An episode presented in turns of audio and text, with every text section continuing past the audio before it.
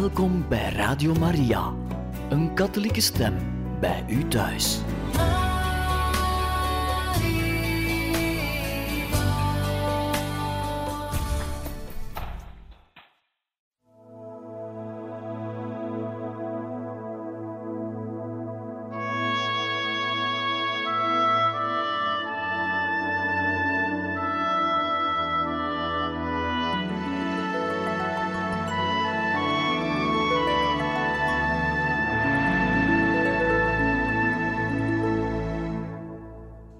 Beste luisteraars van Radio Maria, hartelijk welkom in dit programma Heilige Getuigen, waar wij verder gaan met de lezing van het boek Hij had de moed om te spreken.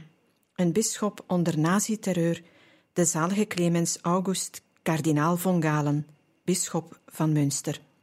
Geschreven door eerwaarde heer Edward Janssens. We waren gekomen bij hoofdstuk 3, een keerpunt, de drie lange preken bij onderwerp 4, de derde preek, de preek van 3 augustus 1941 in de Sint-Lamberti. We gaan dus nu verder met de tekst van de preek.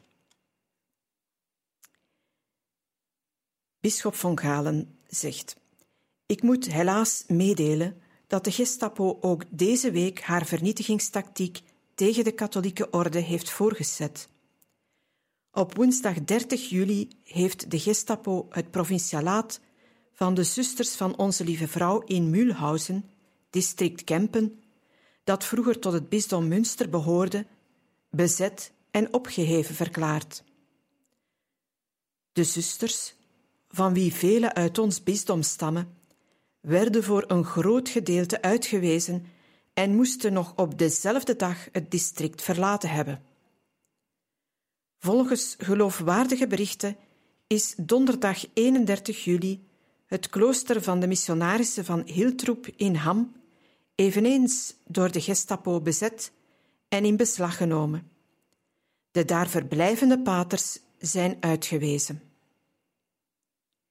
Ik heb al in de preek van 13 juli 1941, na de verdrijving van de Jezuïeten en missieclarissen uit Münster, gesteld geen enkele bewoner van de kloosters is van een vergrijp of misdaad beschuldigd, voor de rechter gedaagd of zelfs veroordeeld. Zoals ik vernomen heb, worden nu in Münster geruchten verspreid dat deze kloosterlingen, vooral de Jezuïeten wegens wetsovertredingen, ja zelfs wegens landverraad zijn aangeklaagd, of dat zelfs hun schuld bewezen zou zijn. Ik noem het ronduit een gemene kwaadsprekerij tegen Duitse volksgenoten, onze broeders en zusters, die wij niet op ons laten zitten. Tegen een knaap die het ten overstaan van getuigen gewaagd heeft zoiets te beweren, heb ik al aangifte gedaan. Ik hoop dat de man zo snel mogelijk ter verantwoording geroepen wordt en dat onze rechters nog de moed hebben kwaadsprekers ter verantwoording te roepen en te bestraffen, die het wagen Duitse volksgenoten van onbesproken gedrag, nadat hun al hun bezittingen ontnomen zijn, ook nog van hun eer te beroven. Ik verzoek al mijn toehoorders, ja, alle fatsoenlijke medeburgers, dringend vanaf vandaag, indien in hun tegenwoordigheid zulke beschuldigingen tegen de uit Münster uitgewezen kloosterlingen worden uitgesproken, direct de naam en het adres van de aanklager en van de eventuele getuige vast te stellen. Ik hoop dat er in Münster nog mannen bestaan die de moed hebben persoonlijk en met opgave van naam vrijmoedig voor de rechtbank te verschijnen en zo nodig onder ede mee te werken aan de opheldering van zulke beschuldigingen die de volksgemeenschap vergiftigen. Deze verzoek ik wanneer zulke beschuldigingen tegen onze kloosterlingen in hun nabijheid worden geuit, dat meteen bij hun pastoor ofwel bij het bisdom te melden en daarvan een protocol op te laten maken.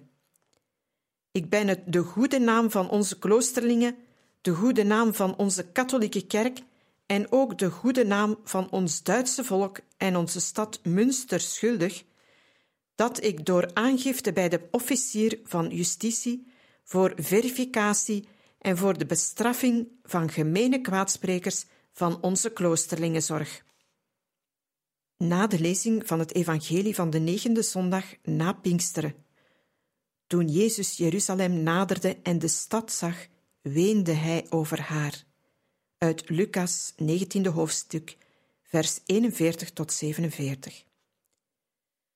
Beminde diocesanen, het is een schokkende gebeurtenis waarover het evangelie van deze zondag bericht. Jezus weent, de Zoon van God weent. Wie weent, lijdt smart, smart naar lichaam of ziel. Jezus leed toen niet lichamelijk en toch weende hij.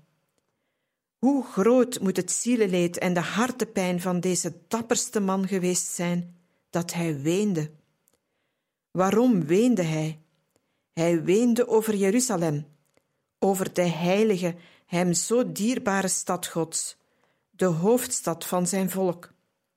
Hij weende over zijn inwoners, zijn volksgenoten, omdat zij niet wilden begrijpen wat enkel en alleen het strafgericht, dat door zijn alwetendheid vooruitgezien en door zijn goddelijke rechtvaardigheid vooruit bepaald wordt, kan afwenden.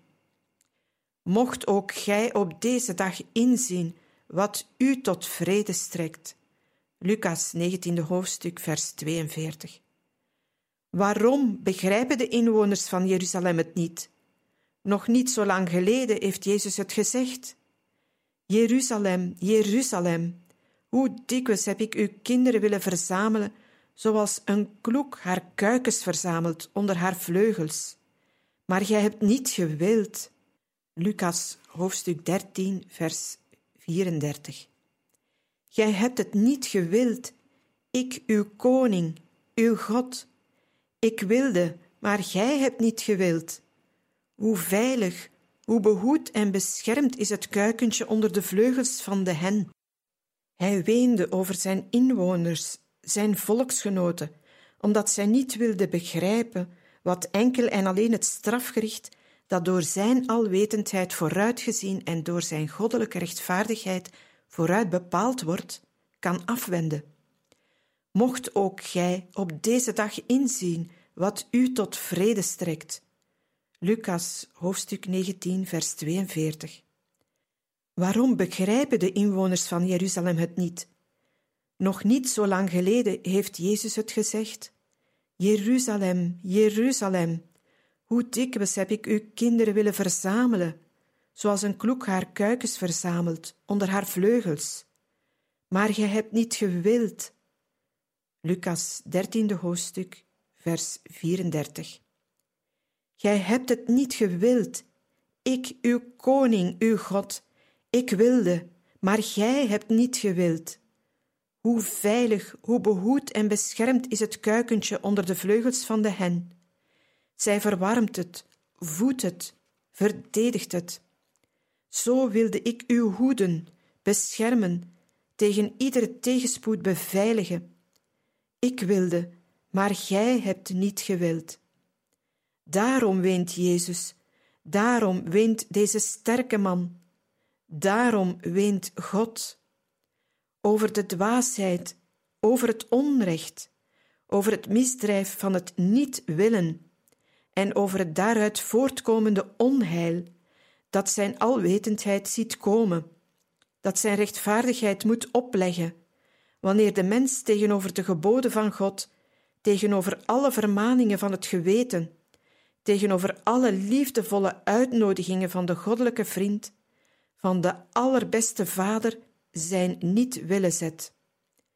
Mocht gij op deze dag inzien wat u tot vrede strekt, maar gij hebt niet gewild. Het is iets vreselijks, iets ongehoord onrechtvaardigs en verderfelijk als een mens zijn wil tegenover Gods wil stelt. Ik wilde, maar gij hebt niet gewild. Daarom weent Jezus over Jeruzalem.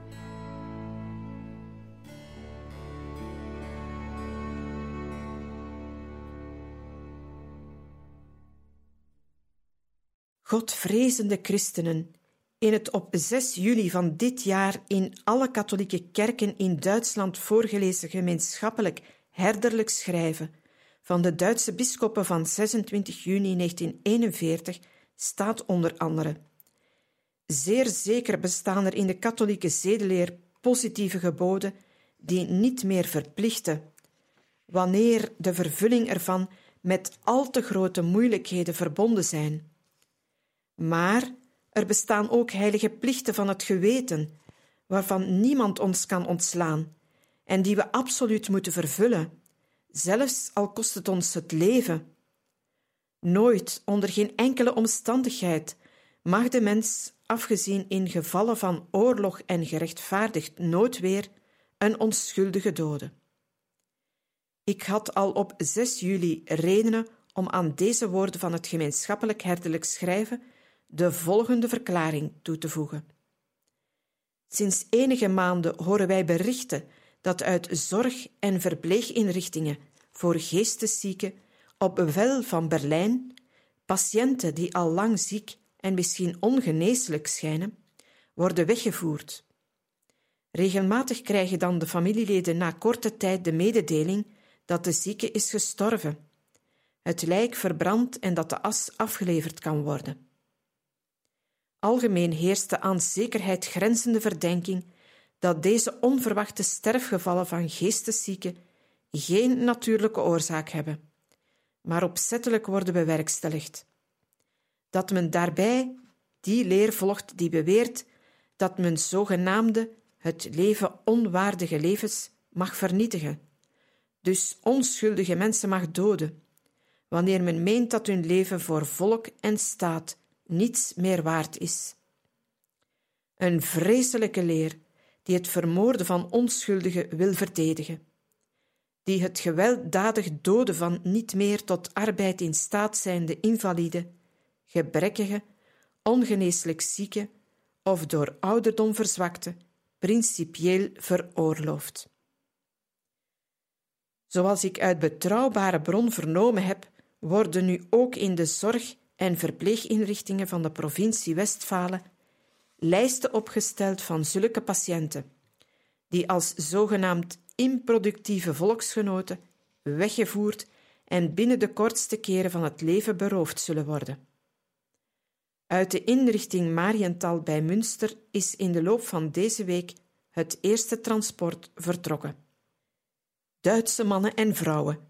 Nog is artikel 211 van het Rijkswetboek van strafrecht geldig, dat bepaalt wie een mens opzettelijk dood zal, als hij die doodslag met voorbedachte raden heeft begaan, wegens moord met de dood worden bestraft. Zeker om degene die die arme mensen, leden van onze gezinnen, met opzet doden, voor rechtsvervolging te verwaren, worden de zieken die bestemd zijn gedood te worden, uit hun vaderland naar een ver verwijderde inrichting weggevoerd. Als doodsoorzaak wordt dan een of andere ziekte aangegeven. Daar het lijk direct wordt verbrand, kunnen de familieleden en ook de recherche achteraf niet meer vaststellen of de ziekte werkelijk bestond en wat de doodsoorzaak was. Men heeft mij echter verzekerd dat men op het Rijksministerie van Binnenlandse Zaken en op het bureau van het hoofd der Rijksartsen, dokter Conti, er geheel geen geheim van maakt dat inderdaad al een groot aantal geesteszieken in Duitsland opzettelijk gedood is en in de toekomst gedood zal worden. Maar het Rijkswetboek van strafrecht bepaalt in artikel 139 wie van het voornemen tot een misdrijf tegen het leven geloofwaardige inlichtingen krijgt en nalaat de overheid of de bedreigde persoon daarvan te aangifte te doen, wordt bestraft. Toen ik het voornemen vernam om geesteszieken en andere zieken uit Mariental weg te voeren om ze te doden, heb ik op 28 juli bij de officier van justitie van de arrondissementsrechtbank in Münster en bij de hoofdcommissaris van politie in Münster aangifte gedaan door middel van een aangetekende brief met de volgende inhoud. Naar door mij ontvangen berichten zal in de loop van volgende week, 31 juli, een groot aantal patiënten van de provinciale zorginrichting Mariental bij Münster als zogenaamde improductieve volksgenoten naar de inrichting Aiberg worden overgebracht, om dan spoedig, zoals na zulke transporten uit andere inrichtingen is gebeurd, volgens algemene overtuiging, opzettelijk van hun leven beroofd te worden. Daar een dergelijke handelwijze niet alleen in strijd is met de goddelijke en natuurlijke zedenwet, maar ook als moord bestraft moet worden volgens artikel 211 van het Wetboek van Strafrecht, doe ik volgens artikel 139 van het Wetboek van Strafrecht mijn plicht nakomend aangifte en verzoek de bedreigde volksgenoten onmiddellijk door optreden tegen die instanties die wegvoering en vermoording beogen, te beschermen en mij van de genomen maatregelen op de hoogte te stellen.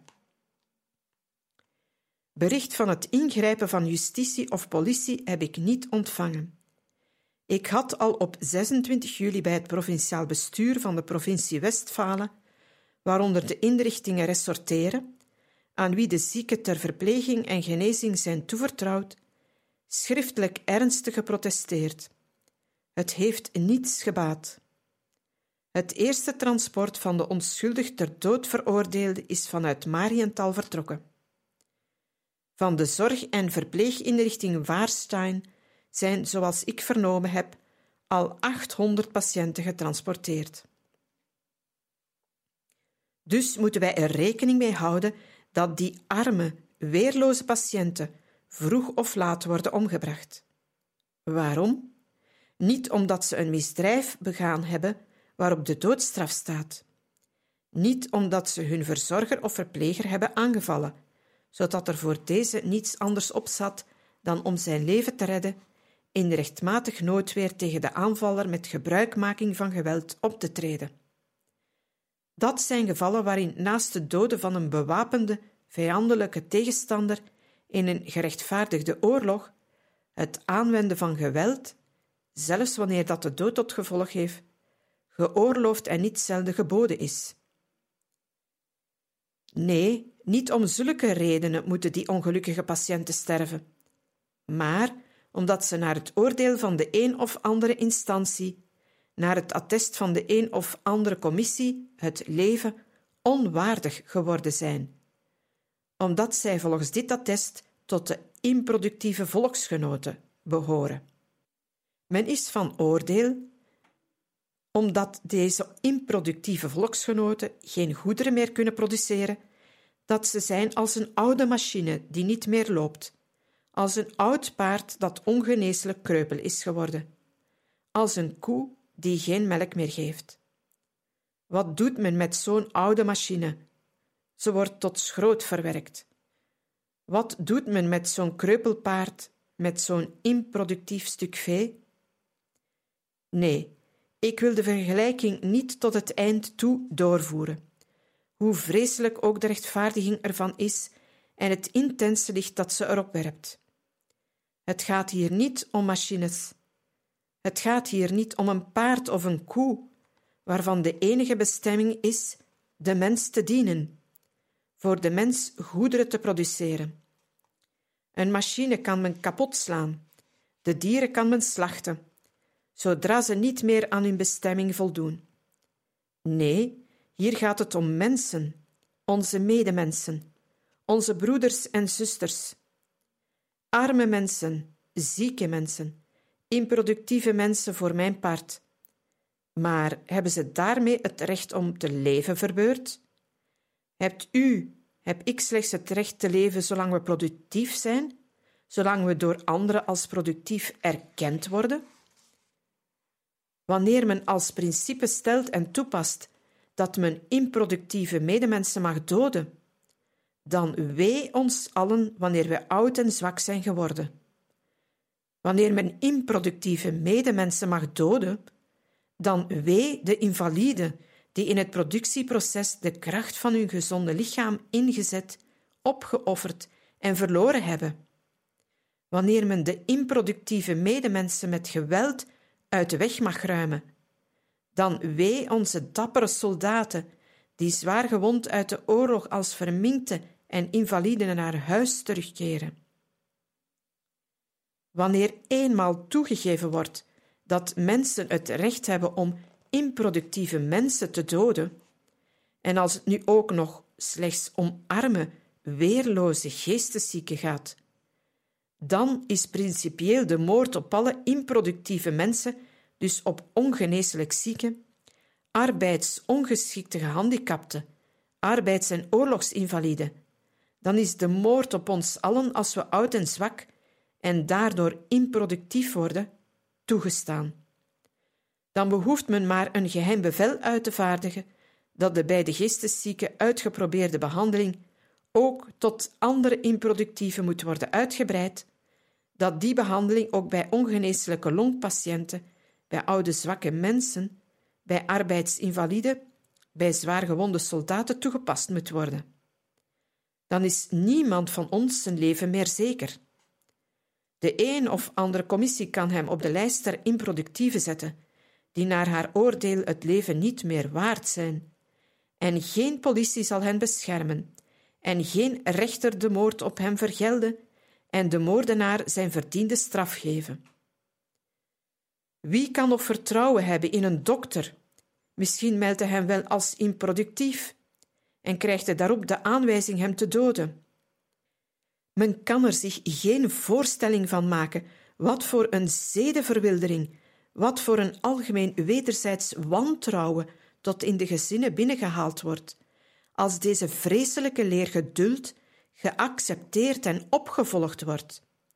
Wee de mensen, wee ons Duitse volk, als het heilige gebod van God, gij zult niet doden, dat de Heer onder donder en bliksem op de berg Sinaï heeft afgekondigd, dat God onze schepper vanaf het begin in het geweten van de mensen heeft geschreven, niet slechts overtreden, maar wanneer die overtreding zelfs geduld en ongestraft uitgeoefend wordt.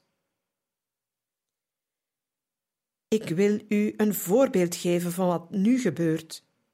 In Mariental was een man van ongeveer 55 jaar, een boer uit een plattelandsgemeente in Münsterland. Ik kan u de naam noemen, die sinds enige jaren aan geestesstoornissen leidt en die men daarom aan een provinciaal zorg- en verpleeginrichting van Münster in Mariental heeft toevertrouwd ter verpleging. Hij was niet echt geestesziek, hij kon bezoek ontvangen en verheugde zich steeds wanneer zijn familieleden kwamen. Veertien dagen geleden nog had hij bezoek van zijn vrouw en van zijn zoon, die als soldaat aan het front staat en met verlof was. De zoon is zeer gehecht aan zijn zieke vader, dus viel hun het afscheid zwaar. Wie weet of deze soldaat terugkomt en zijn vader weerziet, want hij kan in de strijd vallen voor zijn volksgenoten. De zoon, de soldaat, zal zijn vader op aarde zeker niet weerzien, want deze is sindsdien op de lijst van improductieve geplaatst. Een familielid dat deze week de vader in Mariental wilde bezoeken, werd afgewezen met de mededeling dat de patiënt op bevel van het ministerie voor landsverdediging was weggevoerd. Waarheen kon men niet zeggen. De familie zou binnen enige tijd bericht ontvangen. Hoe zal dit bericht luiden? Weer zoals in andere gevallen: dat de man gestorven is, dat het lijk is verbrand en dat de as tegen betaling van de kosten afgeleverd kan worden.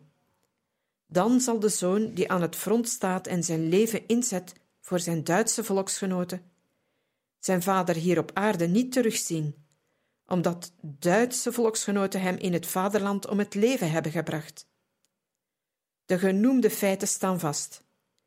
Ik kan de naam noemen van de zieke man, zijn vrouw, de zoon die soldaat is en de plaats waar ze wonen. Gij zult niet doden. God heeft dit gebod in het geweten van de mensen geschreven, lang voordat een wetboek van strafrecht moord met straf bedreigde.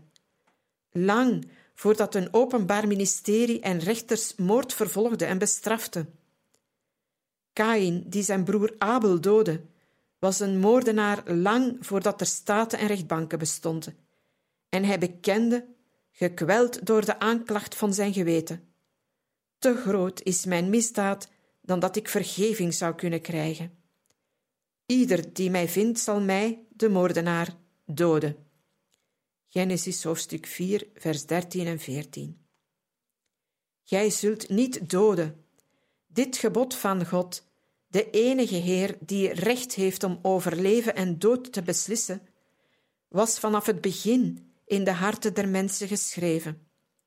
Lang voordat God aan de kinderen van Israël op de berg Sinaï zijn zedenwet met zijn korte en krachtige, in steen gehouwen zinnen verkondigd had, die voor ons in de Heilige Schrift staan opgetekend, die we als kinderen uit de catechismus uit het hoofd hebben geleerd. Música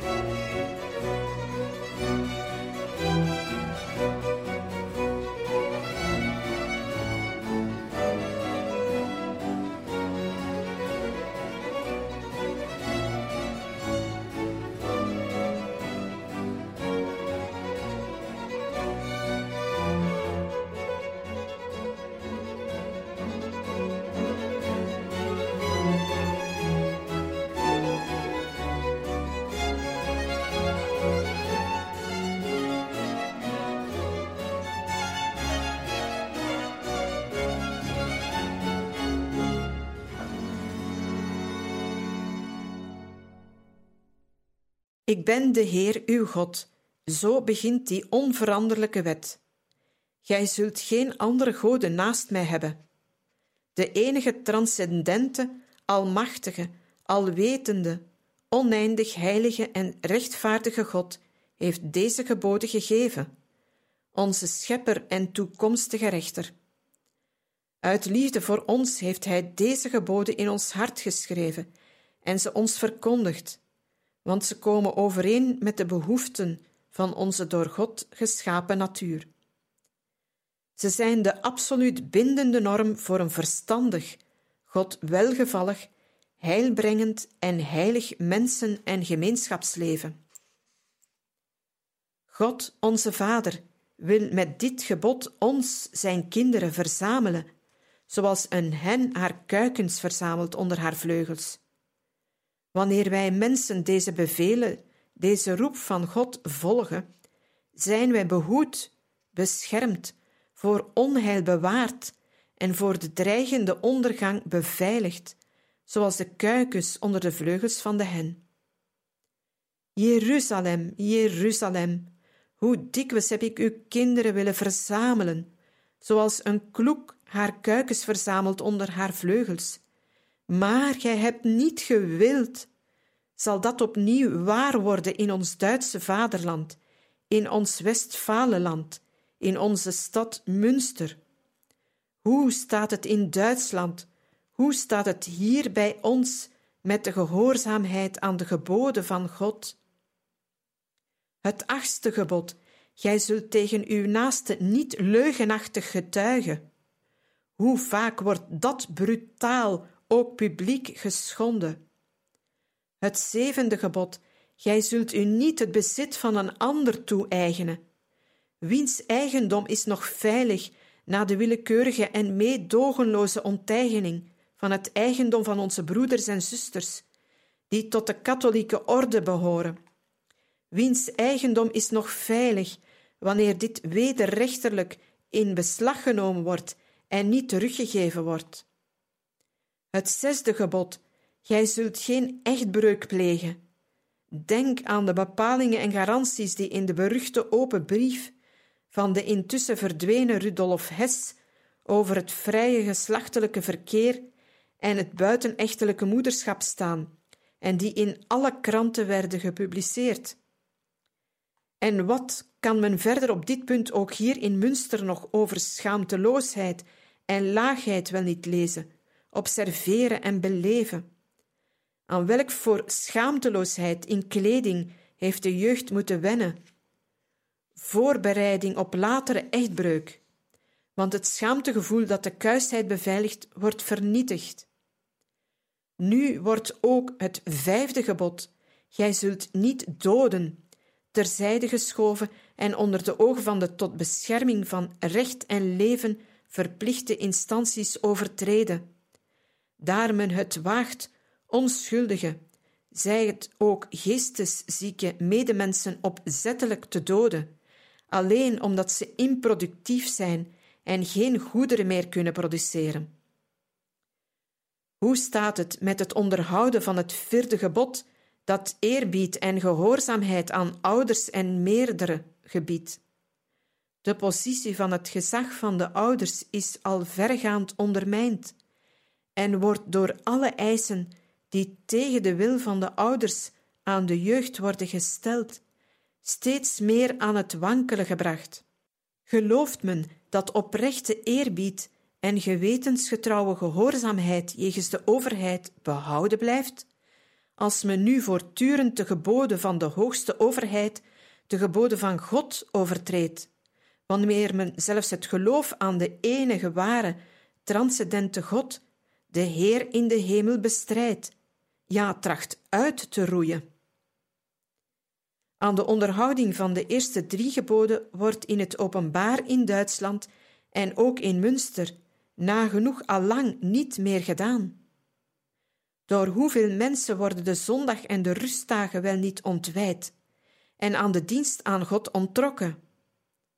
Hoe wordt Gods naam misbruikt, onteerd en gelasterd? En het eerste gebod, gij zult geen andere goden hebben naast mij. In plaats van de enig ware en eeuwige God maakt men zich naar goeddunken eigen goden afgoden om te aanbidden, de natuur, de staat, het volk of het ras. En hoeveel zijn er wel niet, naar het woord van Paulus, voor wie in werkelijkheid hun buik hun God is. Uit de brief van Paulus aan de Filippenzen, hoofdstuk 3, vers 19. Hun eigen welzijn waaraan ze alles opofferen, zelfs hun eer en geweten, en de lust de onverzadigbare zucht naar geld en macht, dan kun je natuurlijk ook proberen aanspraak te maken op het uitoefenen van goddelijke rechten en proberen jezelf tot Heer over leven en dood van de medemens te maken. Toen Jezus Jeruzalem zag, weende hij over haar en sprak: Mocht ook gij op deze dag inzien wat u tot vrede strekt. Maar nu is dat voor uw ogen verborgen.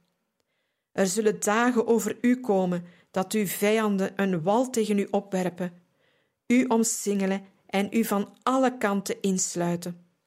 Zij zullen u met uw kinderen neersmakken en zij zullen in u geen steen op de andere laten, omdat gij de tijd waarin barmhartig op u werd neergezien, niet hebt erkend. Lucas hoofdstuk 19, vers 42 tot 44. Met zijn lichamelijke ogen zag Jezus toen slechts de muren en de torens van de stad Jeruzalem. Maar zijn goddelijke alwetendheid zag dieper en begreep hoe het er innerlijk met de stad en haar inwoners voorstond. Jeruzalem, hoe dikwijls heb ik uw kinderen willen verzamelen, zoals een kloek haar kuikens verzamelt onder haar vleugels. Maar gij hebt niet gewild. Dat is de grote smart die Jezus hart bedrukt, die tranen aan zijn ogen ontlokt. Ik had het beste met u voor, maar gij wilt niet. Jezus ziet het zondige, het vreselijke, het misdadige, het verderfelijke van dit niet willen. De kleine mens, het nietige schepsel, stelt zijn geschapen wil tegenover de wil van God, de ongeschapen wil van God. Jeruzalem en haar inwoners zijn uitverkoren en bevoorrecht volk, stelt zijn geschapen wil, zijn klein menselijke wil tegenover de wil van God. Trotseert dwaas en misdadig de wil van God. Daarom weent Jezus over de afschuwelijke zonde en de straf die niet uit zal blijven. God laat niet met zich spotten. Christenen van Münster heeft de Zoon van God in zijn alwetendheid toen slechts Jeruzalem en zijn volk gezien? Is het volk Israël het enige volk dat God met zijn vaderlijke zorg en zijn moederlijke liefde heeft omgeven, beschermd en naar zich toegetrokken? En dat niet heeft gewild? Dat Gods waarheid heeft afgewezen, Gods wet van zich afgeworpen en zo zichzelf in het verderf heeft gestort? Heeft Jezus de alwetende God, toen ook ons Duitse volk gezien, ook ons Westfalenland en de Nederrijn, en heeft hij ook over ons geweend, ook over Münster en over heel de wereld geweend? Sinds duizend jaar heeft hij onze voorouders en ons in zijn waarheid onderwezen, door zijn wet bestuurd, met zijn genadige voet en ons verzameld, zoals een hen haar kuikens onder haar vleugels verzamelt. Heeft de alwetende Zoon van God toen gezien dat hij in onze tijd éénzelfde oordeel ook over ons zou moeten uitspreken? Gij hebt niet gewild, zie, uw huis zal verwoest worden. Hoe vreselijk zou dat zijn?